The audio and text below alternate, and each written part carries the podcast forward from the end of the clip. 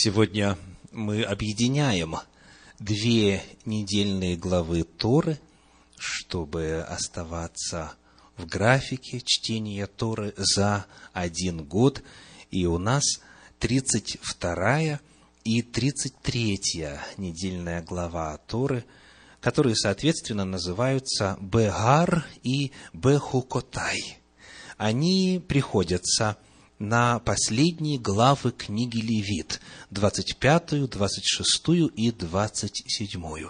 Книга Левит, книга Ваикра, 25 глава, 1 стих, и до конца книги, 27 глава, стих 34. Две недельные главы Торы вместе.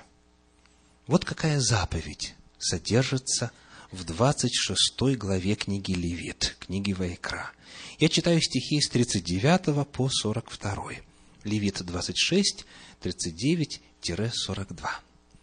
«А оставшиеся из вас исчахнут за свои беззакония в землях врагов ваших и за беззаконие отцов ваших исчахнут» тогда признаются они в преступлении, в беззаконии своем и в беззаконии отцов своих, как они совершали преступления против меня и шли против меня, за что и я шел против них и ввел их в землю врагов их, тогда покорится необрезанное сердце их, и тогда потерпят они за беззаконие свои, и я вспомню завет мой с Иаковом, и завет мой с Исааком, и завет мой с Авраамом вспомню, и землю вспомню. Перед нами удивительные слова. Сказано, что в земле врагов они исчахнут за, во-первых, беззакония личные, беззакония свои – и за, во-вторых, беззакония отцов своих. Причиной реализации проклятия в жизни народа по тексту Торы могут быть личные собственные грехи и грехи предков, грехи отцов. Что нужно сделать для того, чтобы устранить проблему – решить ситуацию с проклятием? Тора говорит, они признаются в беззаконии своем и в беззаконии отцов своих. И когда они это сделают, тогда я вспомню завет мой, и землю вспомню, и все благословения завета вспомню, тогда я восстановлю их. Сегодня мы с вами попытаемся обратить внимание вот на эту для многих странную с точки зрения распространенных понятий об ответственности концепцию. А именно, человек страдает не только, не только за свои личные грехи, но и за грехи предков, за грехи отцов. И для того, чтобы снять с себя проклятие, для того, чтобы вернуться из плена и восстановить Божье благословение, порой нужно освобождаться не только от личных грехов, но и от грехов предков. То есть в них нужно признаваться и в них нужно исповедоваться. Когда история народа Божия развивалась после дарования этой заповеди официально в письменном виде. И когда народ Божий протерпел годы рабства, пленения и унижения в далекой земле, в частности, в Вавилонском плену находясь, то тогда, для того, чтобы восстановить их на место – обещанное отцам, чтобы вернуться на святую землю, чтобы Бог вспомнил завет. Именно это нужно было сделать. Покаяться, исповедаться, признать свои грехи и грехи своих отцов. вот у нас есть чудный пример, возвышенный пример молитвы Божьего пророка Даниила, который как раз-таки находился в Вавилонском плену. И вот что мы читаем в девятой главе книги Даниила, в первых девятнадцати стихах. Даниила, девятая глава, стихи с первого по девятнадцатый.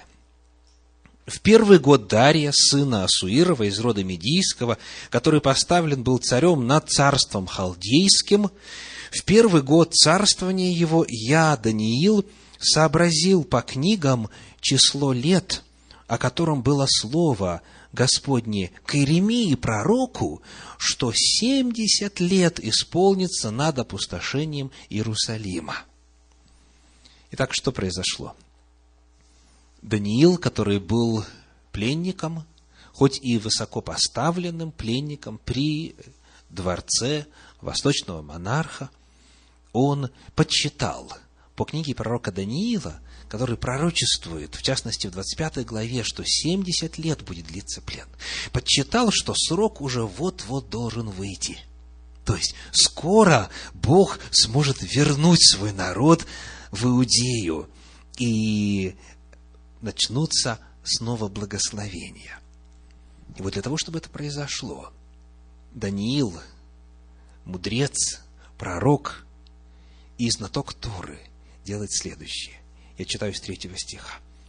«И обратил я лицо мое Господу Богу с молитвою и молением в посте и в ретище и пепле»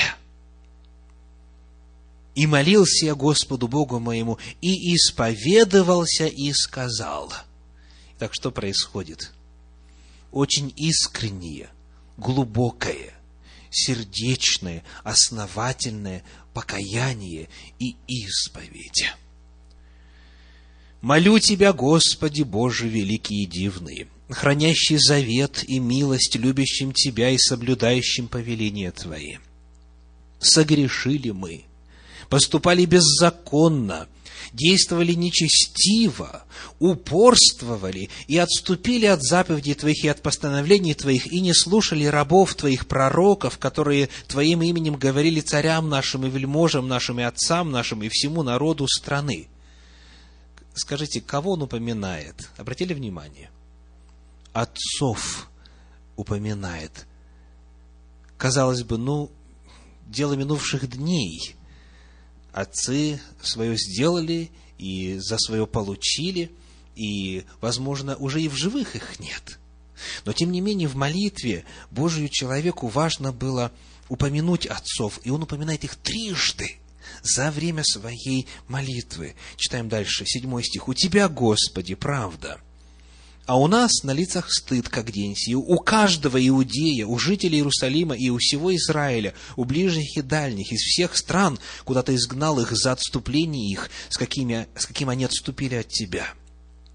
Господи, у нас на лицах стыд, у царей наших, у князей наших и у отцов наших, потому что мы согрешили пред Тобою. А у Господа Бога нашего, обратили внимание, восьмой стих, снова упоминаются отцы. А у Господа Бога нашего милосердие и прощение, ибо мы возмутились против Него и не слушали гласа Господа Бога нашего, чтобы поступать по законам Его, который Он дал нам через рабов своих пророков. И весь Израиль приступил закон Твой и отвратился, чтобы не слушать гласа Твоего. И за то излились на нас проклятие и клятва, которые написаны в законе Моисея, раба Божия, ибо мы согрешили перед Ним, перед Богом на что ссылка идет? На Тору.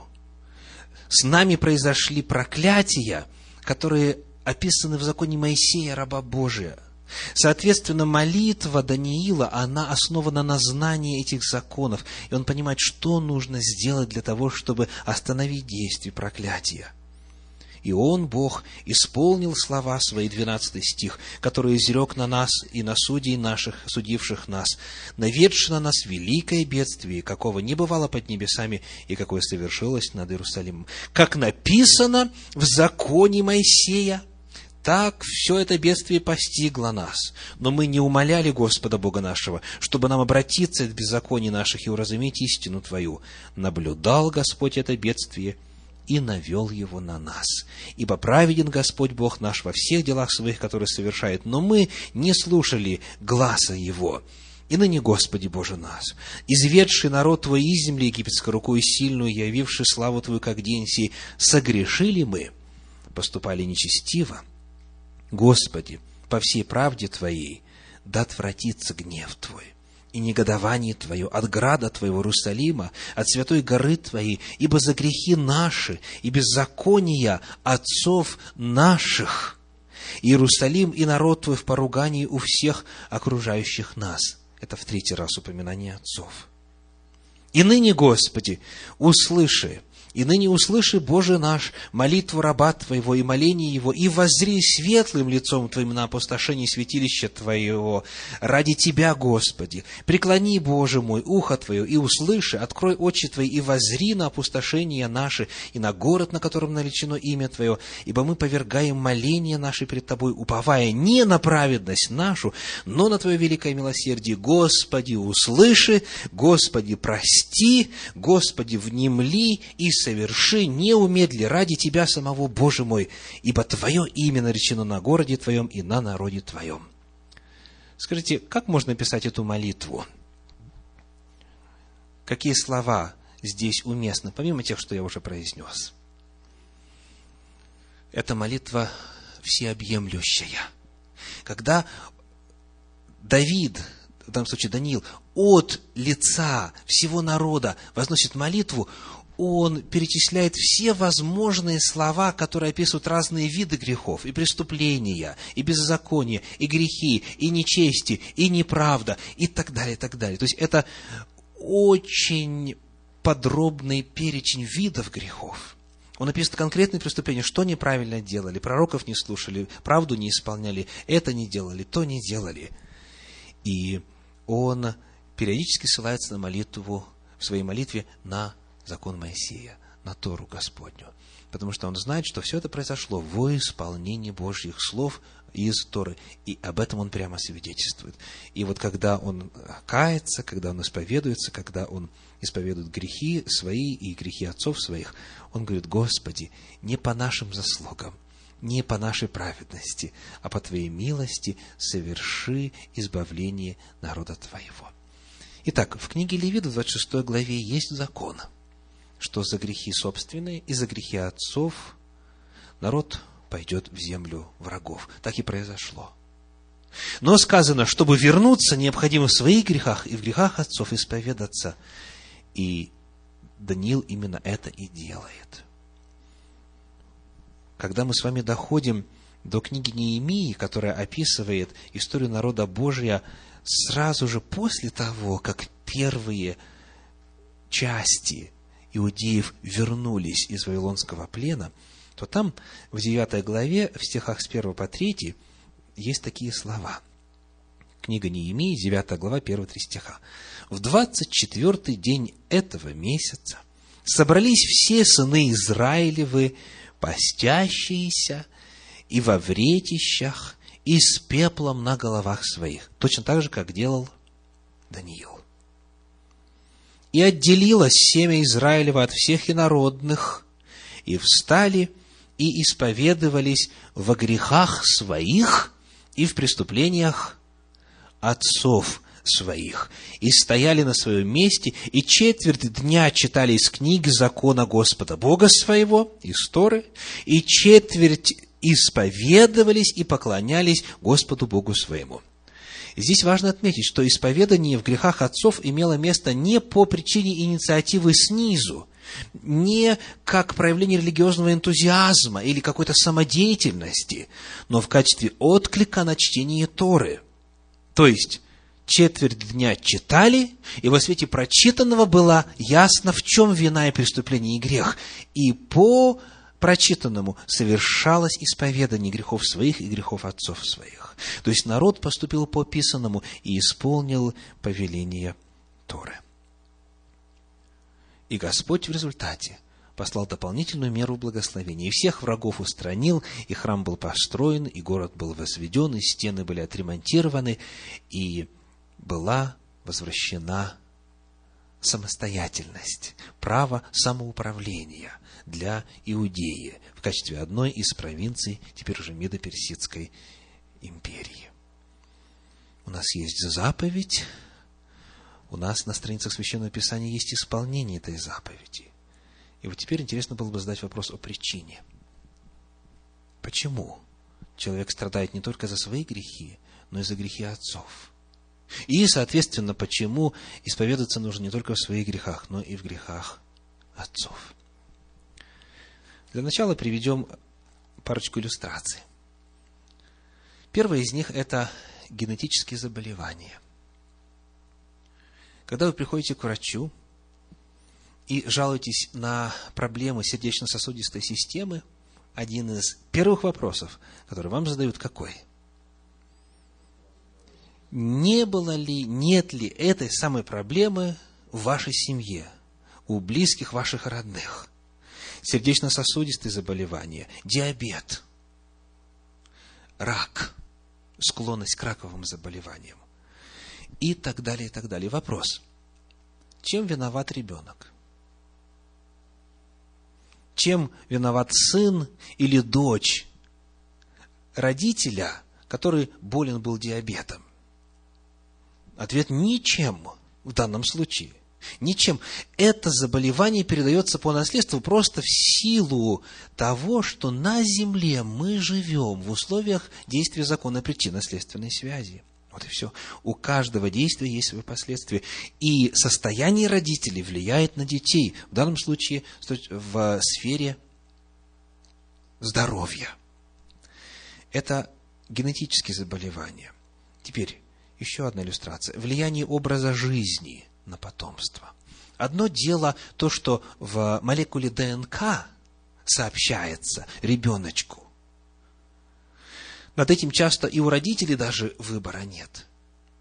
Но другое дело, что есть явление более страшное, когда образ жизни родителей, поступающих неправильно, нарушающих законы здоровья, он влияет негативно на состояние здоровья детей. Я цитирую несколько абзацев по книге академика Федора Григорьевича Углова. Книга написана в 1995 году, называется «Самоубийцы». «Самоубийцы». Это врач, автор является врачом, э, занесенным в книгу рекордов Гиннесса как самый долго оперирующий хирург в мире. Известная личность, возможно, вы встречались с его книгами. Федор Григорьевич Углов, академик. Так вот, в книге он пишет. В наши дни медицине уже достоверно известно, что если зачатие произошло в период, когда зародышевая клетка находилась в состоянии опьянения – то дети очень часто рождаются умственно или физически дефективными. В Швейцарии было обследовано 9 тысяч идиотов. Оказалось, что все они были зачаты или на масленице, или в период сбора винограда, когда люди особенно много пьют. Менделеев, Боткин, Сеченов, Павлов, Бехтерев проводили исследования действия алкоголя на живые организмы и убедились в огромном вреде, причиняемом им всему живому. Беременным морским свинкам в течение некоторого времени давали маленькие порции алкоголя. Из 88 детенышей, рожденных ими в рамках того эксперимента, 54 погибли сразу же после рождения – Еще один эксперимент. Корму беременной собаки в последние три недели до родов подливали немного водки. Собака ощенилась шестью щенками, но трое из них оказались мертвыми, а остальные хилыми и больными. Вот некоторые результаты, так сказать, э, экспериментов отечественной науки. Для искусственного выплода цыплят 160 яиц положили в сарай, под которым находилось помещение для перегонки спирта – к сроку появилась только половина цыплят. То есть из 160 появилась только половина. 40 из них погибли, а 25 вылупились уродливыми, с безобразными клювами, без когтей и так далее.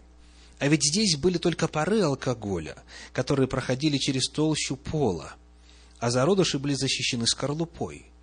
Какое же ничтожное количество этого яда могло достичь зародыша, и этого оказалось достаточно, чтобы получить такие последствия и так далее. В книге масса, масса примеров.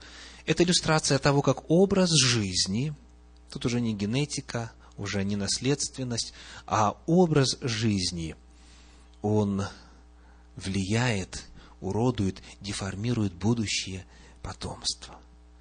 Во свете этой иллюстрации, я надеюсь, чуть легче будет понять, почему в Торе говорится о том, что дети разделяют состояние родителей. Дети страдают от грехов родителей. А как может быть по-другому? Родители и дети взаимосвязаны, что касается духовного состояния и последствий оного – и благая весть заключается в том, что это действует и со знаком плюс, а не только со знаком минус. То есть, в отношении зла сказано, например, книга Левит, 26 глава, из нашей недельной главы Торы. Левит, 26 глава, стихи 21-22. «Если же после сего пойдете против меня и не захотите слушать меня, то я прибавлю вам ударов всемеро за грехи ваши, пошлю на вас зверей полевых, которые лишат вас детей. Истребят скот ваш, и вас уменьшат, так что опустеют дороги ваши. Дети будут страдать дети будут гибнуть за грехи родителей. Книга Второзакония, 28 глава, стихи 45, 46 и 59. Второзаконие, Деварим, 28 глава, стихи 45, 46 и 59. «И придут на тебя все проклятия сии, и будут преследовать тебя, и постигнут тебя. Они будут знаменем и указанием на тебе и на семени твоем». Знакомо звучит в контексте иллюстрации? На тебе и на семени твоем. Естественно, а как же может быть по-иному? Закон причинно-следственной связи работает неотвратимо. 59 стих. «Поразит тебя и потомство твое необычайными язвами, язвами великими и постоянными, и болезнями злыми и постоянными». Поразит кого? Тебя и потомство твое. Но, слава Богу, есть и действие этого закона со знаком плюс. Книга Левит, 26 глава, стихи 3 и 9. Левит, 26 глава, 3 и 9. Книга Вайкра. «Если вы будете поступать по уставам моим и заповеди мои будете хранить и исполнять, презрю на вас и плодородными сделаю вас, и размножу вас, и буду тверд в завете моем с вами». То есть, благословение вновь на потомство. И много будет благословенных, и Господь будет с вами. А в книге Второзакония в 5 главе 29 стихе написано, Второзаконие, Деварим 5.29, «О, если бы сердце их было у них таково, чтобы бояться меня и соблюдать все заповеди мои во все дни, дабы, кто помнит, что дальше, дабы хорошо было им и сынам их, вовек. Если родитель соблюдает заповеди Господни, то и сыну, и дочери хорошо. И это благословение продолжается на потомстве и далее. 12 глава Второзакония, 28 стих, Говорим 12-28. «Слушай и исполняй все слова сии, которые заповедую тебе, дабы хорошо было тебе и детям твоим после тебя вовек, если будешь делать доброе и угодное пред очами Господа Бога твоего. Тот же самый принцип. Ну и, наконец, 28 глава, это форменная глава книги Второзакония, книги Даварим по проклятиям, 28 глава, первые четыре стиха. «Если ты, когда перейдете за Иордан, будешь слушать гласа Господа Бога твоего, тщательно исполнять все заповеди Его, которые заповедую тебе сегодня, то Господь Бог твой поставит тебя выше всех народов земли, и придут на тебя все благословения сии, и исполнятся на тебе, если будешь слушать гласа Господа Бога твоего. Благословен ты в городе и благословен на поле. Благословен плод чрева твоего. Благословены дети твои. И плод земли твоей, и плод скота твоего, и плод твоих волов, и плод овец твоих. Итак, Тора говорит, если человек сам нарушает Божьи законы, то он сам страдает от последствий. И, к сожалению, дети его тоже. И отцы, и дети. И, соответственно, беда, проклятие, разрушение и несчастье приходят в жизнь не только за личные грехи, а за грехи родителей также. К сожалению, многие, кто об этом не знает, они начинают в Боге сомневаться и говорят, Господи, я служу Тебе вот уже сколько лет, и стараюсь по заповедям Твоим жить, и все, что знаю, верно стараюсь соблюдать, и никого не обижать, и перед Тобой быть чистым и честным, и перед людьми и так далее. Ну, какие еще беззакония есть во мне? Я с радостью в них исповедуюсь, от них отрекусь, и э, силой Твоей преодолею их. И вот человек и постится, и молится, и у окружающих спрашивает, и не может найти причину, в чем же проблема, в чем же корень этой беды, этого проклятия в жизни. Оказывается, вполне возможно. И ситуация, конечно, нуждается в дополнительном исследовании, в дополнительных вопросах и в верной, не скоропалительной постановке диагноза духовного. Но может быть, что причина кроется в предках. И человек, будучи детем, то есть из плоти и крови, исшедший своих родителей и, соответственно, своих пра-пра-родителей, может нести в своем естестве причины, по которым дьявол и бесы могут его награждать всевозможными бедами. Потому важно этим вопросом задаться, задать вопрос о прошлом, задать вопрос о состоянии духовном родителей, бабушек и дедушек, прабабушек, прадедушек. До третьего, четвертого рода по Торе передается проклятие за нарушение Божьих законов. И исследовать этот вопрос, насколько это возможно. И сделать что? Согласно Торе. Признаться в беззаконии своем и в беззаконии отцов своих.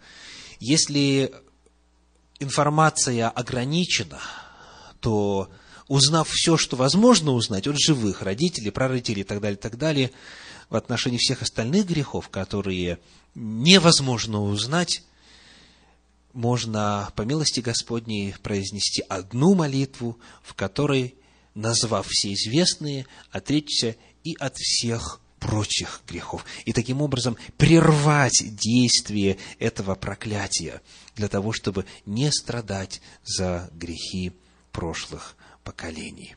И Господь говорит, когда это произойдет, когда вы исповедуетесь в грехах своих и грехах отцов своих, тогда я вспомню завет свой. Потому сегодня, как вы видите, комментарии Торы на сегодня э, весьма по своему содержанию – практичный. Это вопрос, который каждого из нас может касаться. Жизнь многих становится намного лучше, когда они озадачиваются этим вопросом, проводят исследования и совершают исповедание отречения от грехов своих и грехов отцов своих. Потому призыв – покайтесь, исповедуйтесь, отрекитесь от грехов предков и от грехов своих. Вы можете по милости Господней, каждый из нас может прервать, перерезать нить проклятия, тянущиеся многие поколения. Каждый может прервать действие проклятия своего и предков. И, соответственно, тогда уже на ваших детей, на тех, кого Господь вам подарил или подарит, проклятие распространяться не будет если они еще под вашей властью. Дети. Если же они уже взрослые, выросшие, самостоятельные, научите их личному отречению. Потому что, к сожалению, бывает так, что, скажем, отец или мать уже в зрелом возрасте, осознав э, эту проблему, совершают отречение, а дети их уже живущие самостоятельно, отдельно, лично имеющие взаимоотношения с Богом и, возможно, свои собственные семьи создавшие, продолжают нести проклятие. То есть человек, в смысле родитель, отец и мать, может быть уже свободным, но проклятие передано дальше. И потому, раз этот человек уже лично перед Богом ответственен, он должен быть обучен, она должна быть научена этим духовным законам, этим духовным принципам и совершить свое личное отречение, пока нету детей, или пока дети еще малы, пока они еще под духовной властью родителей находятся, и тогда это исповедание отречения, оно снимает проклятие и с самого человека, и с его малолетних детей. Нет нужды и нет абсолютно никакой причины нам с вами жить под проклятием. Всевышний по милости своей описал нам действие духовных законов и призывает нас поступить по Торе в соответствии со Словом Божьим и обрести новую меру благословения. Я желаю обильных Божьих благословений каждому из вас. И молюсь о том, чтобы вы приняли эти Божьи слова как руководство к действию, если еще в вашей жизни этого важного действия, отречения и исповедания во грехах своих грехов отцов своих не имело места. Если же имело, поздравляю вас с этим и желаю, чтобы Господь явил полную меру своих благословений в вашей жизни. Аминь.